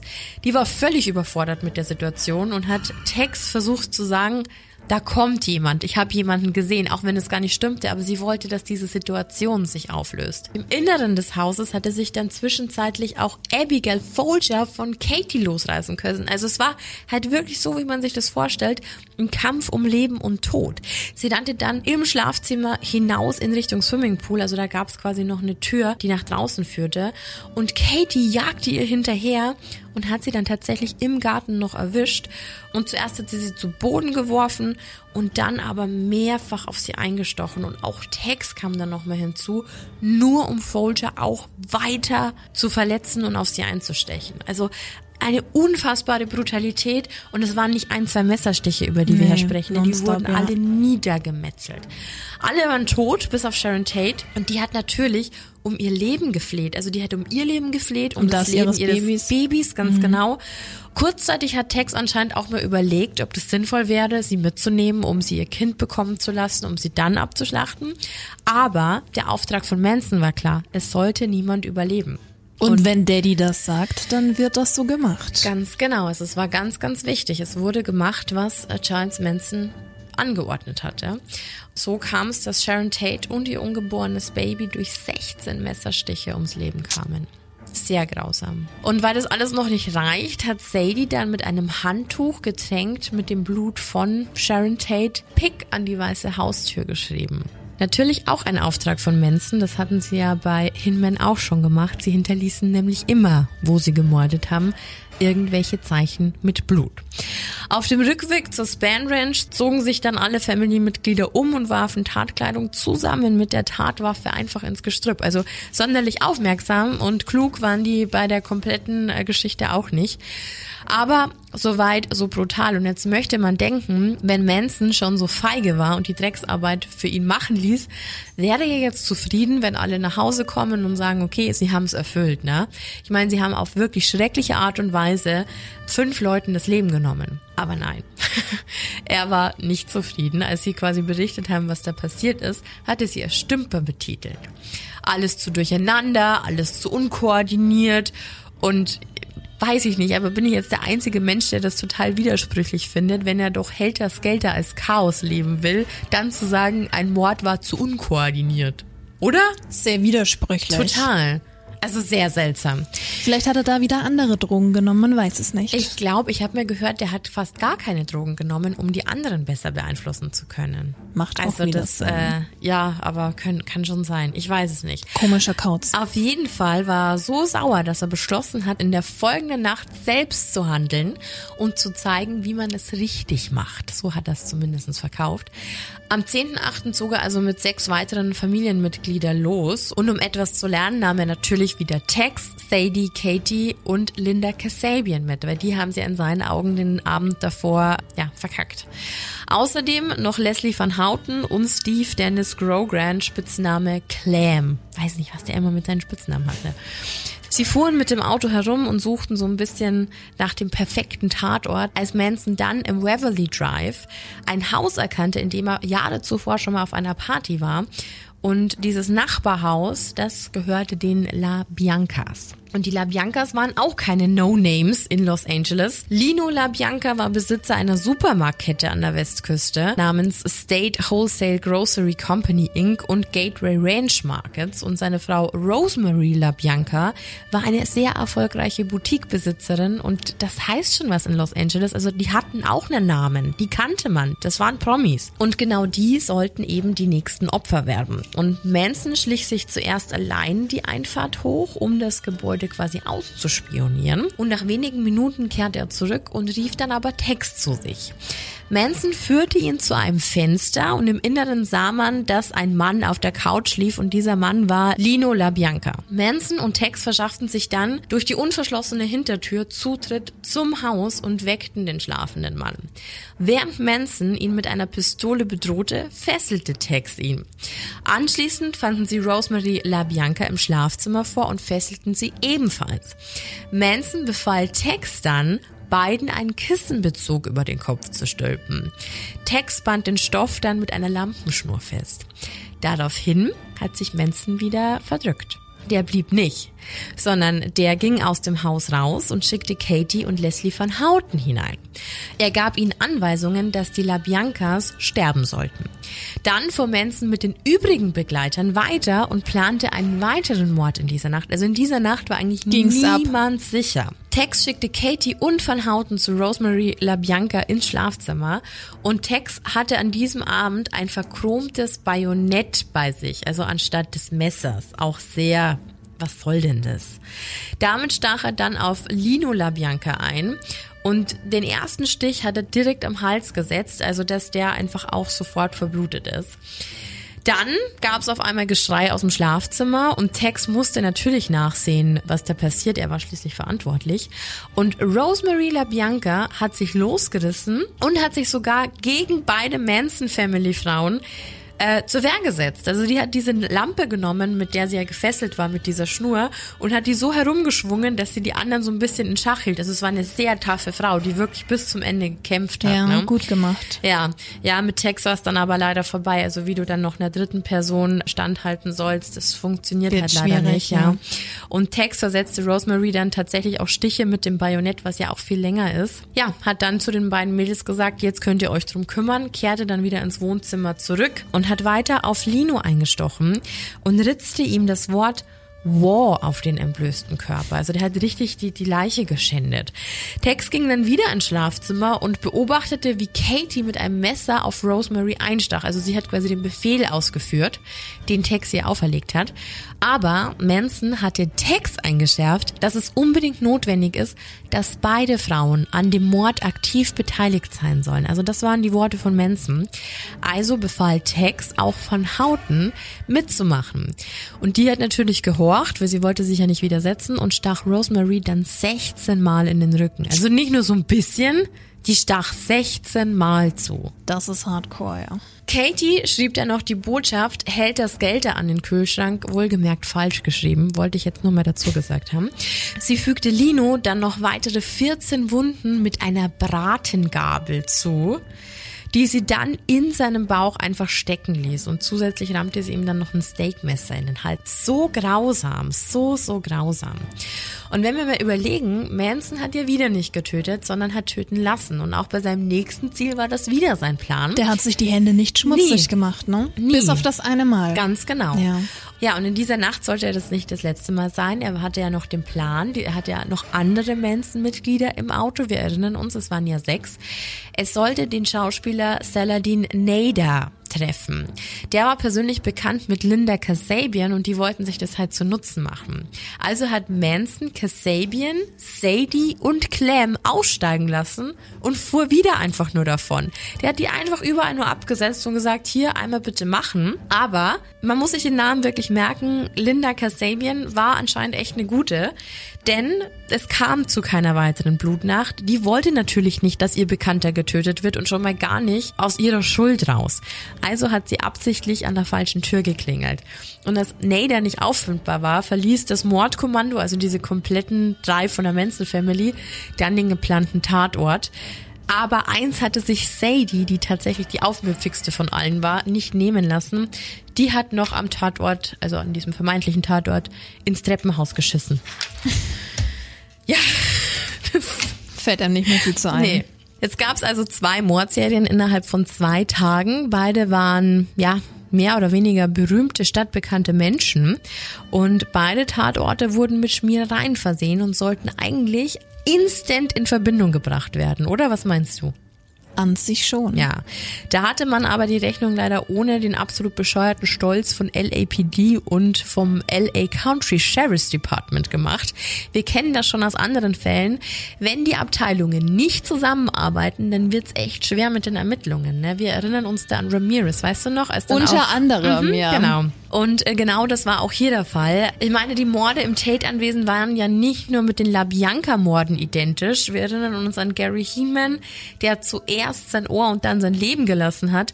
Und auch bei ihm wurde ja mit seinem Blut Political Piggy an die Wand geschrieben. Also klar hatten die ja diese Vorstellung, sie können es der Black Panther-Bewegung anhängen, aber es war ja ein Indiz. Also es waren ja 3 identische Tatorte im Endeffekt oder übereinstimmende Tatorte. Damals wollte das Sheriff Department zum LAPD, um zu sagen, hey, wir hatten da letzten Monat auch so einen Fall und wir haben dann einen Tatverdächtigen, weil wir erinnern uns, Bobby Beausoleil, der saß ja schon.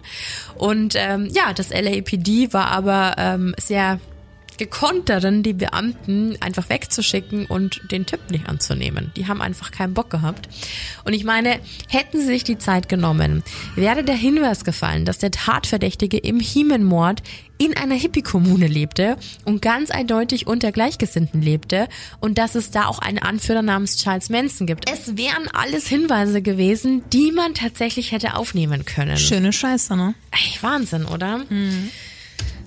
Ja, also wir haben 3 Tatorte mit jeweils 1, 5 und 2 Leichen. Macht summa summarum 8 Leichen plus dem Drogendealer Crow, wenn man die noch mit dazu nimmt. Es gab dann sogar eine Pressekonferenz des LAPDs, in der ganz klar erklärt worden ist, dass kein Zusammenhang besteht, oder? Logisch, also zumindest bei LaBianca und Tate. Und für den Tate-Mord gab es schließlich auch schon einen dringenden Tatverdächtigen. Ne? Also das hatte das LAPD auch schon bekannt gegeben. Sein Name William Garretson, das war ein 19-Jähriger, der nämlich ebenfalls im Anwesen der Polanskis lebte. Der war den Sommer über als Hausmeister für das Anwesen angestellt. Und der war zum Zeitpunkt von diesem ganzen Chaos im Haus nicht im Haus, aber im Gästehaus. Und der hat, stell dir vor, geschlafen. Und erinnerst du dich an den Jungen, der als erstes vom Polanski-Haus im Auto erschossen wurde, Steve Parent? Der kam gerade von William. Der wollte ihm nämlich, also die haben halt alle in diesem reichen Viertel gearbeitet und der wollte ihm eigentlich noch einen Radiowecker andrehen und kurz nach Mitternacht hat der dann eben dieses Gästehaus verlassen und wollte mit dem Auto gerade nach Hause, als Tex ihn erwischte. Und das ist immer so eine Timing-Geschichte, ne? Wäre der halt einfach 20 Minuten eher los. Das ist super tragisch, dass dann so ein junger Mensch einfach sein Leben lassen musste. Zur falschen Zeit, am falschen Ort. Ja, also so viel zu diesem Zusammenhang und die Tatsache, dass der Junge Kontakt zum ersten Opfer hatte und das Massaker angeblich ja nicht gehört hätte oder verschlafen hat, war für die Polizei dann quasi Grund genug, um ihn zum Hauptverdächtigen zu machen. Ein 19-jähriger Überlebender, stell dir das mal vor. Der kann froh sein, dass es ihn nicht erwischt hat und dann wird er dafür verantwortlich gemacht. Zum Glück gab es aber keine Beweise, die ihn irgendwie in Verbindung brachten und auch einen Lügendetektortest konnte er bestehen, also mussten sie ihn auch wieder gehen lassen. Also gut gelaufen für ihn, aber die Polizei hat schon ziemlich viel Zeit verschissen. Ja, und dann gab es die nächste Theorie, Drogendealer. Also es soll alles, es gab die Vermutung, es soll alles ein schiefgelaufener Drogendeal gewesen sein. Da war ganz bestimmt 3 berühmt-berüchtigte Drogendealer mit im Spiel. Ja, die hatten allerdings alle 3 ein wasserfestes Alibi. Also war diese Theorie auch wieder vom Tisch. Und dann standen sie da. Keine Ahnung, wer die wohl bekannteste und gefragteste Dame der 60er Jahre umgebracht hat und eben auch noch diese ganzen anderen Menschen. Ich muss nicht dazu sagen, dass die Presse an ihrem Arsch klebte wie Fliegen an der Scheiße. Also es wäre ja heute nichts anderes. Nicht anders, ja. Und genau so kam's. Also die Presse war natürlich verstrickt in Theorien und Halbwissen, so wie das heute auch der Fall wäre. Sie haben spekuliert, was denn der wahre Grund für die Ermordung im Polanski-Haus war. Also da hatten wir, die Polanskis waren Satanisten, dann ein Drogendeal oder eine Sexorgie soll schiefgelaufen sein. Die Polanskis hätten Schulden bei der Mafia gehabt, deswegen der Mord. Oder nicht zu vergessen, der polnische Geheimdienst steckt hinter allem. Also das waren die sogenannten Headlines und Theorien. Und während die Presse also so vor sich hin spekulierte, Sharon Tates Vater eigenständig Ermittlungen unternahm und sich, darf man nicht vergessen, Roland Polanski in einem Interviewansturm wiederfand. Ich meine, der Gute hat seine Frau und sein ungeborenes Kind verloren. Was tat die Polizei? Die verhaftete zum Teil Mitglieder der Manson Family, aber nicht wegen den Morden, sondern wegen Autodiebstahl und wegen Drogendelikten. Ne? Darf doch nicht wahr sein. Ja. Und jetzt habe ich ja schon erzählt, dass Bobby Beausoleil am 6. August für den Mord an Hinman verhaftet worden ist. Ja? Also da wurde ja alles gefunden, Auto, Mordwaffe, klare Sache. Und wie vorher schon erwähnt, hat Bobby natürlich niemanden verpfiffen, ne? Das macht man ja nicht und erst recht nicht seinen Guru. Das wäre Hochverrat. Aber was er nicht erzählen wollte, hat jemand anderes übernommen, und zwar seine Freundin Kitty. Mit der war er nämlich zusammen und die wurde verhört, um eben ein bisschen was über Bobby rauszufinden und zu erfahren, was das denn eigentlich für so ein Typ ist. Ja, und die hat dann geplaudert und die hat dann erzählt, dass Bobby und Susan Atkins, also alias Sadie, am 25. Juli gemeinsam zu Hinman gefahren wären, um angeblich Geld für die Kommune einzutreiben. Und da hat die gute Kitty ziemlich viel preisgegeben. Also erstens mal, dass es eine Kommune gab, und zweitens mal, dass Sadie mit dabei war und drittens mal, dass die Geld eintreiben wollten. Mhm. Also wurde Susan Atkins und noch andere Familienmitglieder am 16.8. festgenommen. Sadie behauptete dann aber, dass sie Bobby nur begleitet hätte, um eben Hinman so ein bisschen, Druck zu machen, und dass sie den Mann wirklich nur festgehalten habe, aber Bobby dann ausgeflippt ist und ihn erstochen hat. Also das war ihre Geschichte. Mhm. Und irgendwie war das schon seltsam und irgendwie hat man sie auch nicht zugetraut, dass sie wirklich, es war eine sehr zierliche kleine Person, Mädchen, das hat irgendwie alles nicht so zusammengepasst und die Polizisten haben ihr die Geschichte geglaubt. Aber nichtsdestotrotz rückte die Family so ein bisschen allgemein ins Visier der Ermittler und vor allem hat auch Charles Manson. Also es gab jetzt 2 Leute, die da in einem Mord involviert waren, es gab Autodiebstähle, es gab Drogendelikte, irgendwas hat so nicht zusammengepasst. Und es war klar, dass Bobby und Sadie für den Mord an Hinman verantwortlich waren. Aber Bobby konnte ja nicht die darauffolgenden Morde verübt haben. Also wurde das auch schon wieder ausgeschlossen, weil das quasi so als Einzeltat begutachtet worden ist. Und wie gesagt, Sadie hat man es nicht zugetraut, dass sie das alleine hätte machen sollen. Aber allein auf diese Idee zu kommen, dass man da nicht hinterfragt, da ist ja eine ganze Sippschaft dahinter, da kamen die nicht drauf. Und ich will nochmal darauf hinweisen, dass es ein absoluter Bullshit war, denn klar war sie involviert, ne? Sie war in allem involviert. Und der Rest der Manson Family wurde am 16. August, also als da alle mitgenommen wurden, auch sofort wieder entlassen, weil es einen Formfehler gab. Klar, Sadie durfte nicht raus, sie war an einem Mord beteiligt und Bobby auch nicht, aber der Rest, die waren alle wieder draußen. Und dann gab's noch einen Fauxpas. Am 1.9. fand ein Junge nämlich auf einer Wiese in Sherman Oaks eine Waffe. Ein Revolver, Fabrikat High Standard Longhorn Kaliber 22. Die war verrostet und auch kaputt. Und die Griffschale war gebrochen. Aber der Vater fand es wichtig genug und war so schlau und ging damit zur Polizei. Man hätte ja damit was anfangen können. Und jetzt muss man sagen, es gab auch ein Memo vom LAPD an alle Reviere, dass diese Tatwaffe dringend gesucht wird im Tate- und LaBianca-Fall. Aber die Waffe und somit der brandheiße Beweis verschwand am Arsch der Heide in einer Asservatenkammer, ohne dass irgendjemand irgendwas davon mitbekommen hat. Ärgerlich. Aber es gab dann doch noch eine Wendung, die alles so ein bisschen ins Rollen brachte. Susan Sadie Atkins ist nicht eingeknickt, da würde man jetzt falsch liegen, sondern die Alte hatte einfach nur nicht mehr alle Latten am Zaun. Die war so unfassbar drüber im Gefängnis, ohne Drogen, dass sich alle ihre Zellennachbarn dachten, was ist denn mit der los? Ne? Also die hat ständig gesungen und war total fröhlich und ist rumgesprungen. Und in der Umgebung passiert sowas eher selten. Mhm. Also das ist sehr auffälliges Verhalten. Also fragten sie 2 Mitgefangene, was sie eigentlich getan hätte, um hier zu sein. Und ihre eiskalte Antwort dann einfach nur so: Mord. was ja komisch war, weil sie ja behauptet hat, dass Bobby den Mord ausgeführt habe. Also gab diese Antwort eigentlich gar keinen Sinn. Aber vielleicht war es einfach nur ihr großes Ego im Knast. Sie wollte sich schützen, man weiß es nicht. Aber sie hat fleißig weiter und munter erzählt, dass sie eben den Mann abgestochen hat, während Bobby den Mann lediglich festgehalten habe. Also genau andersrum, was sie eigentlich der Polizei erzählt hat. Und dann ging's richtig rund. Atkins erzählte weiter, dass sie und Charles Manson ein Liebespaar seien und dass Manson der neue Jesus Christus sei, der mit seiner Familie die Macht über die ganze Erde übernehmen wollte. Und jetzt könnte man als Mithäftling ja denken, die will sich halt einfach nur wichtig machen.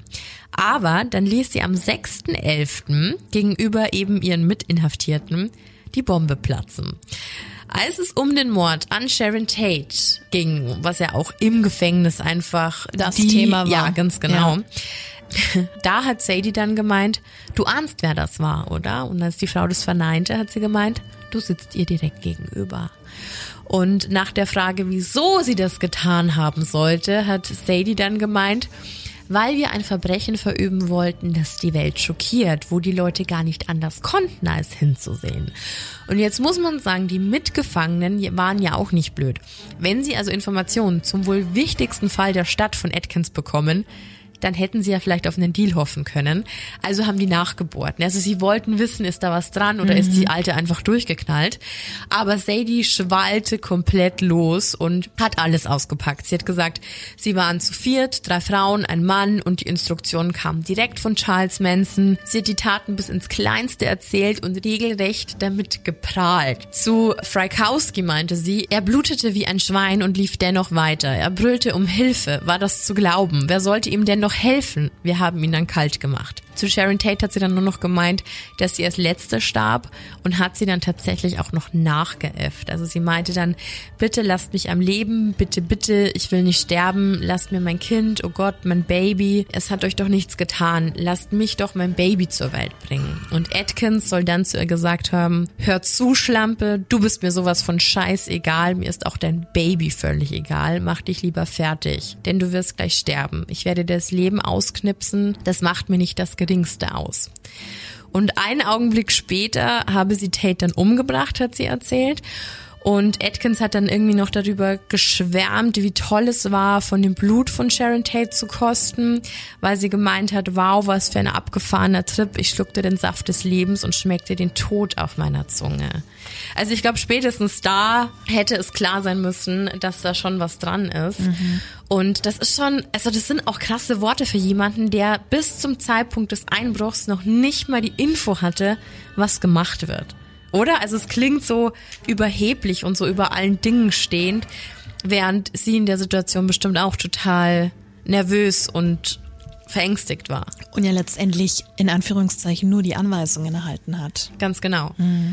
Und um das mal herunterzubrechen, ne, also diese absolute Freiheit, was sie da genoss, sah in ihren Augen also aus, wieder blind einem Mann zu folgen und eine andere Frau zu töten. Ich meine, tolle Überzeugung, Frau Atkins, oder? Also ganz großes Kino.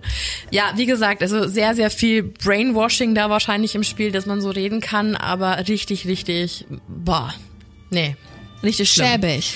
Total. Ihre Prahlerei endete dann tatsächlich auch noch mit einem Geständnis, dass sie in der darauffolgenden Nacht noch die LaBiancas umgebracht hat, was ja überhaupt nicht stimmt, weil sie ja von Manson zu der zweiten Adresse gefahren wurde. Also deswegen weiß ich nicht, wie weit das Ganze aufgebläht war.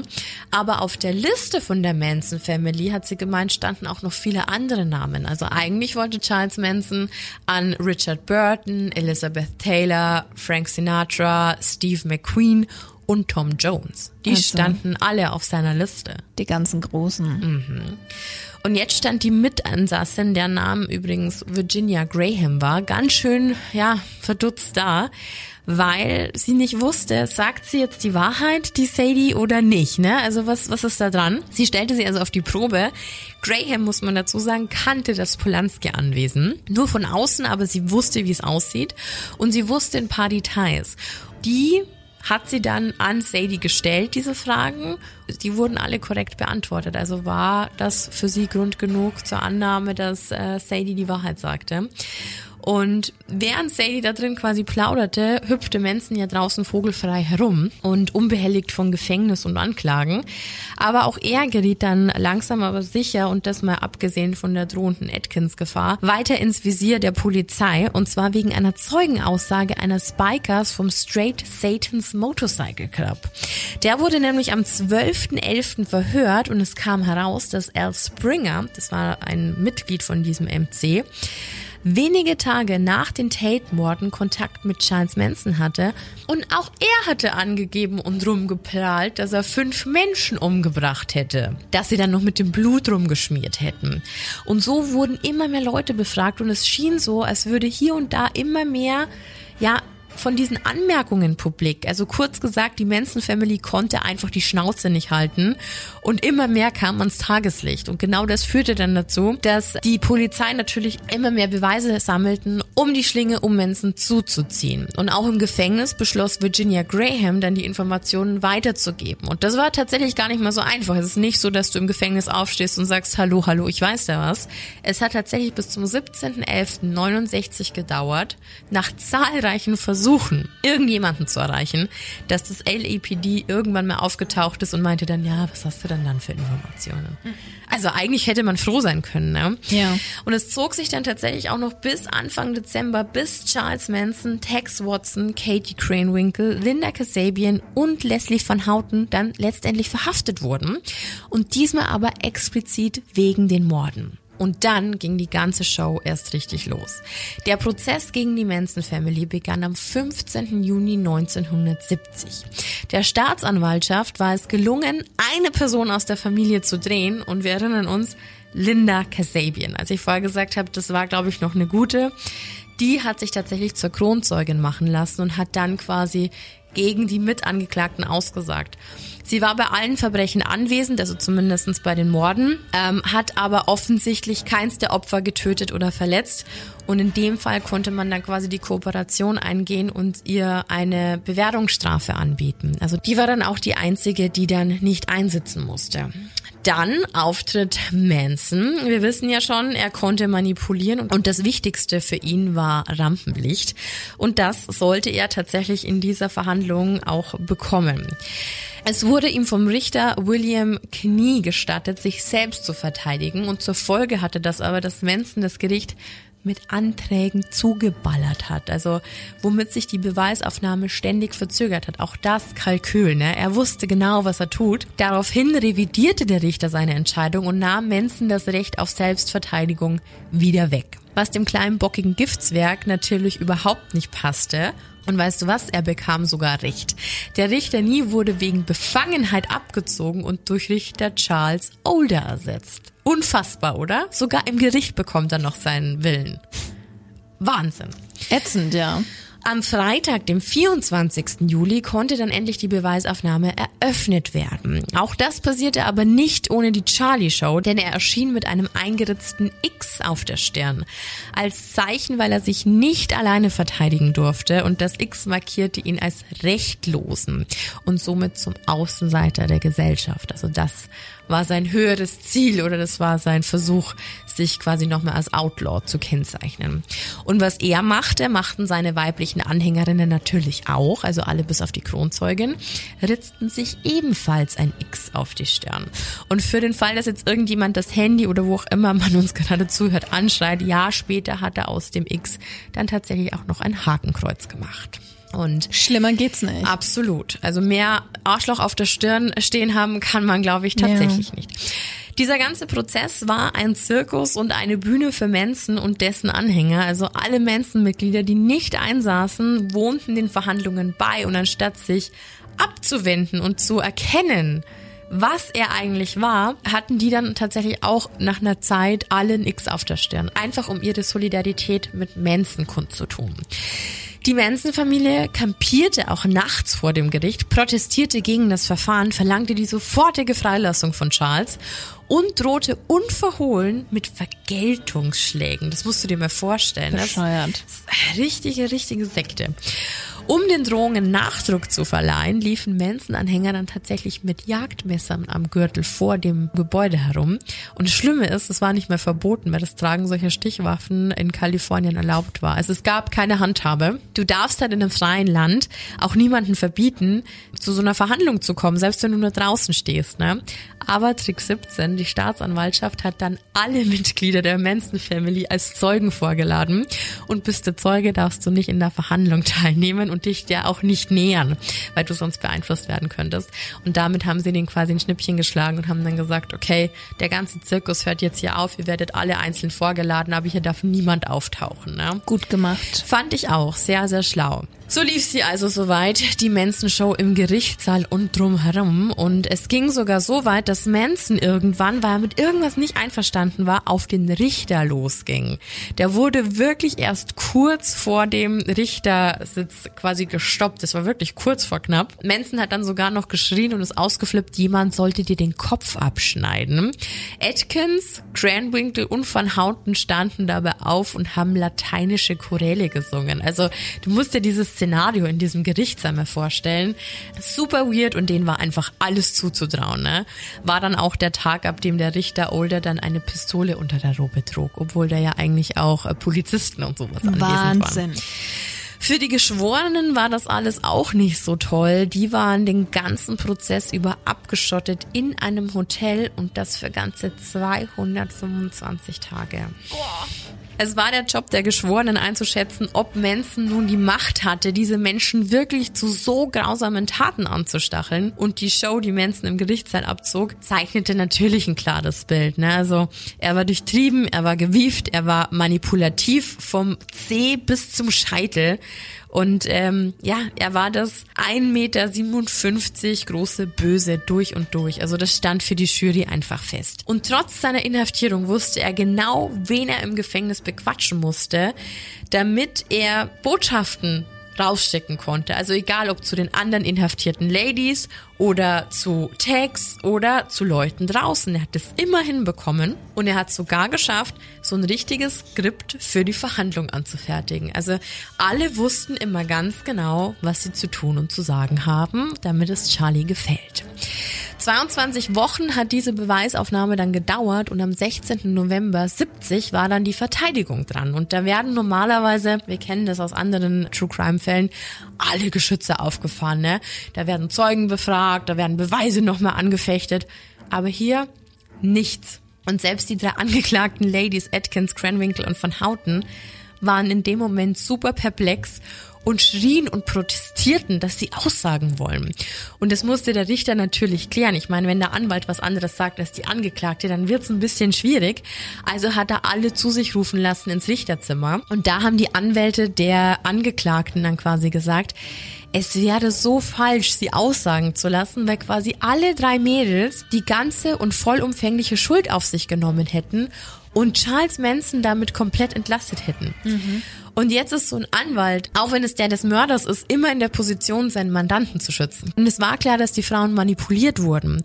Es wäre einfach nicht richtig gewesen, Manson, den eigentlichen Drahtzieher, dann so einfach davonkommen zu lassen. Also das war sogar, ja, Anwälten, die ja eigentlich eher skrupellos sind, dann doch zu viel, ne? Und ein Anwalt, nämlich der von Leslie Van Houten, der verschwand sogar während des Prozesses und wurde tot zwischen zwei Felsen aufgefunden.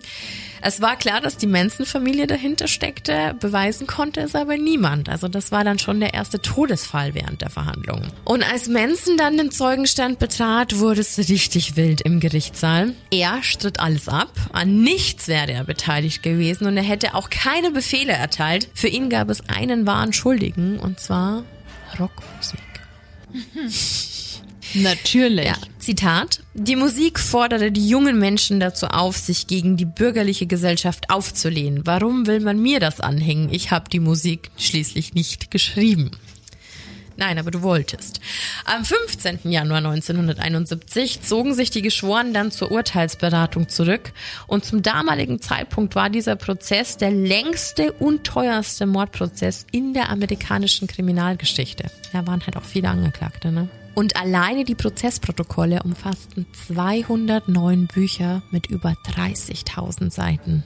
abgefahren. Weißt du noch die Body- und Kleid-Hausnummer? Ja. Da ist das echt nochmal schon einiges mehr. Gut, waren noch deutlich mehr Menschen. Ja, ne? Auf jeden Fall. Aber das ist schon, also hunderte Bücher.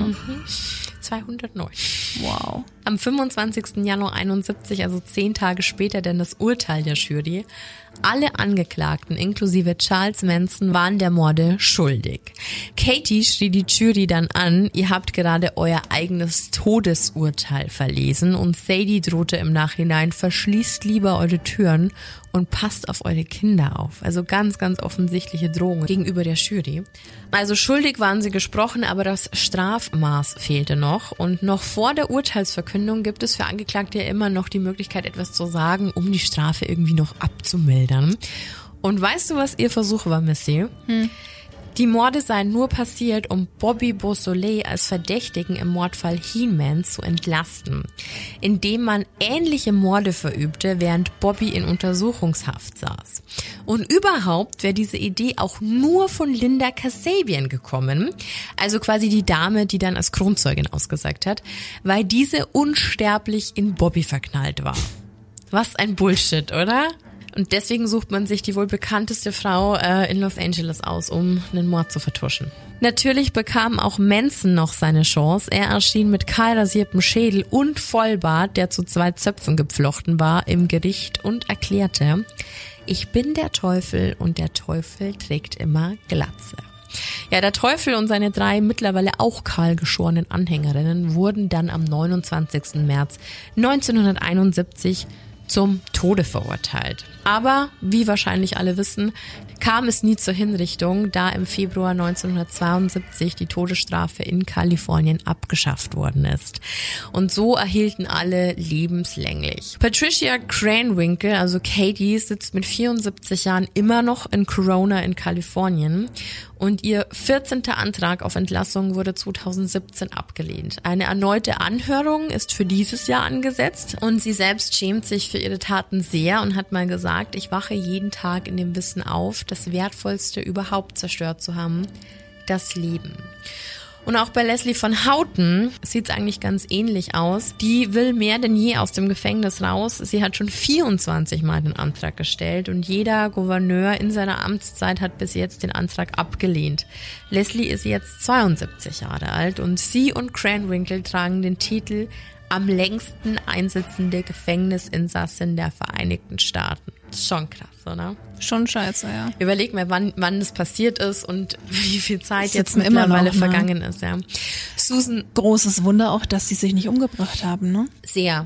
Aber ich glaube, also ich habe mir schon ein paar Interviews angesehen und Leslie von Houten und auch Krenwinkel sind sich, glaube ich, schon dessen sehr bewusst und versuchen bewusst, ihre Strafe abzusetzen, weil sie Unrecht getan haben. Also so kam es zumindest rüber. Susan Atkins, Sadie, verstarb am 24.09.2009, auch in Corona im Frauengefängnis. Die verstarb an einem Hirntumor und die hat sich auch relativ schnell nach ein paar Jahren von Manson abgewandt und hat tatsächlich zu Gott gefunden. Ja, und dann hatten wir dann noch Charles Watson, also Tex. Auch er sitzt immer noch ein, er in San Diego. Er ist 76 Jahre alt und ein richtiger Hardcore-Christ mittlerweile. Der hat seinen ersten Gott Manson einfach mal getauscht und folgt jetzt allem, was in der Bibel steht. Und auch er wollte schon mehrfach raus. Den nächsten Antrag kann er aber tatsächlich erst 2026 stellen. Also das ist noch sehr, sehr lange hin in dem Alter. Und zu Manson selbst, er verstarb, wie wohl allen bekannt ist, am 19. November 2017 an den Folgen einer Darmkrebserkrankung und er wurde insgesamt 83 Jahre alt. Aber wer jetzt denkt, dass er da einfach seine Zeit abgesessen hätte, der irrt sich natürlich, weil wir sprechen hier ja immer noch über Charles Manson. Und wir kennen das ja schon von Serienkillern aus der Creepy Hour. Hier auch nochmal der wichtige Hinweis, Charles Manson war kein Serienkiller. Er gilt als Mörder, Kultleader und Rassist. Er ist aber wohlgemerkt kein Serienkiller. Ja, weil er immer alle seinen Scheiß hat erledigen lassen. Genau, er hat eigentlich nur einen Menschen getötet. Also schlimm genug, aber eigentlich war es ja nur eine Person. Auf jeden Fall kennen wir das von Bundy, Ramirez und Co., dass es sogenannte Groupies gibt und die Briefe ins Gefängnis schicken. Und bei Charles Manson war das eben eine echt andere Größenordnung. In manchen Kreisen wurde er nach wie vor als Guru und Leader angesehen und seine Festnahme machte ihn sogar zu einer Art Märtyrer schon fast. Also er bekam bis zu seinem Tod die meiste Post, die ein Straftäter jemals erhalten hat. Ne? In der Regel hat sich dabei immer um Briefe von Fans, meist jungen Leuten gehandelt, die nach wie vor, auch wenn schon jetzt wirklich lange her ist, um die Aufnahme in die Family baten.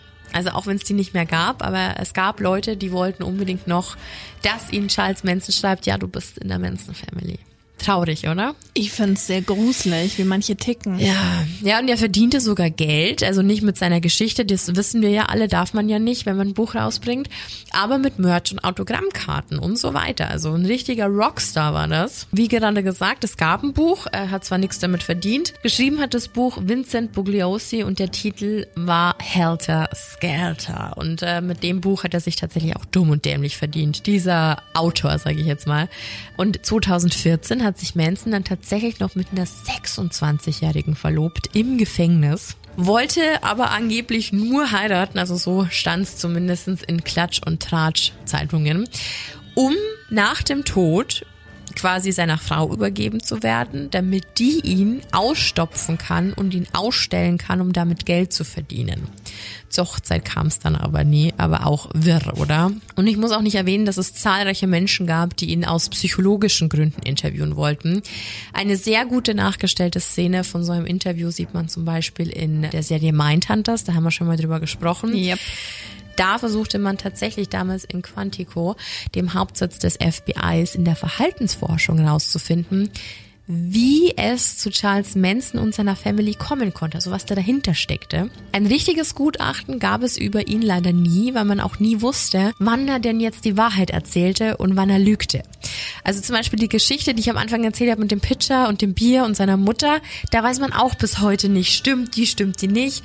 Und gefühlt haben auch seine Anhänger immer gefolgt, weil sie dachten, Manson ist einfach der Mann, der immer die Wahrheit spricht. Und als dann zum Beispiel diese Skripte für die Verhandlungen rauskamen, da haben sie dann gemerkt, so, wieso lügt mein Gott? Weißt du, also so in die Richtung. Ich glaube, da war immer viel mehr Schein als Sein und seine richtigen Regeln, die hatte er selbst. Und ich glaube, das war ein ganz verlogener Mensch. Sonst kannst du sowas auch nicht machen. Nein, aber der hat sich halt alles so hingebogen, wie er es halt gebraucht hat. Naja. Und was ich krass finde, es gibt noch 2 Side-Facts zu dem Vater von Manson. Es wurde ja vermerkt, dass es einen Mann gab, der dann Alimente zahlen sollte.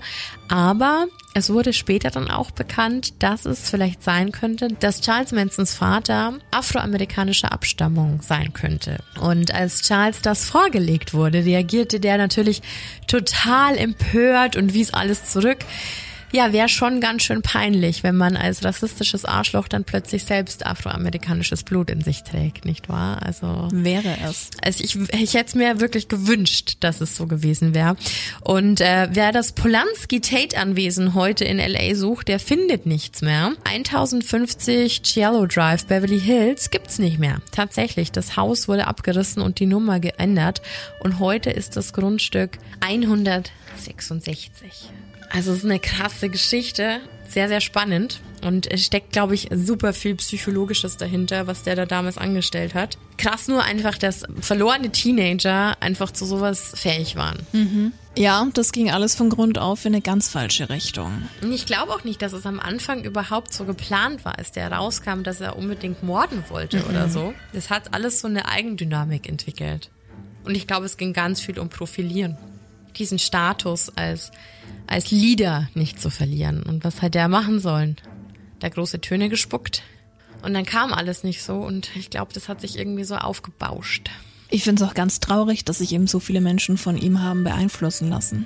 Manchmal gibt es solche Menschen. Manchmal kommen Menschen in dein Leben und du denkst dir so, wow. Ja.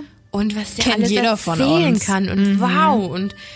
Und dann blickst du so ein bisschen tiefer und manchmal dauert das auch ganz lange. Aber jetzt bist du ein erwachsener, gestandener Mensch.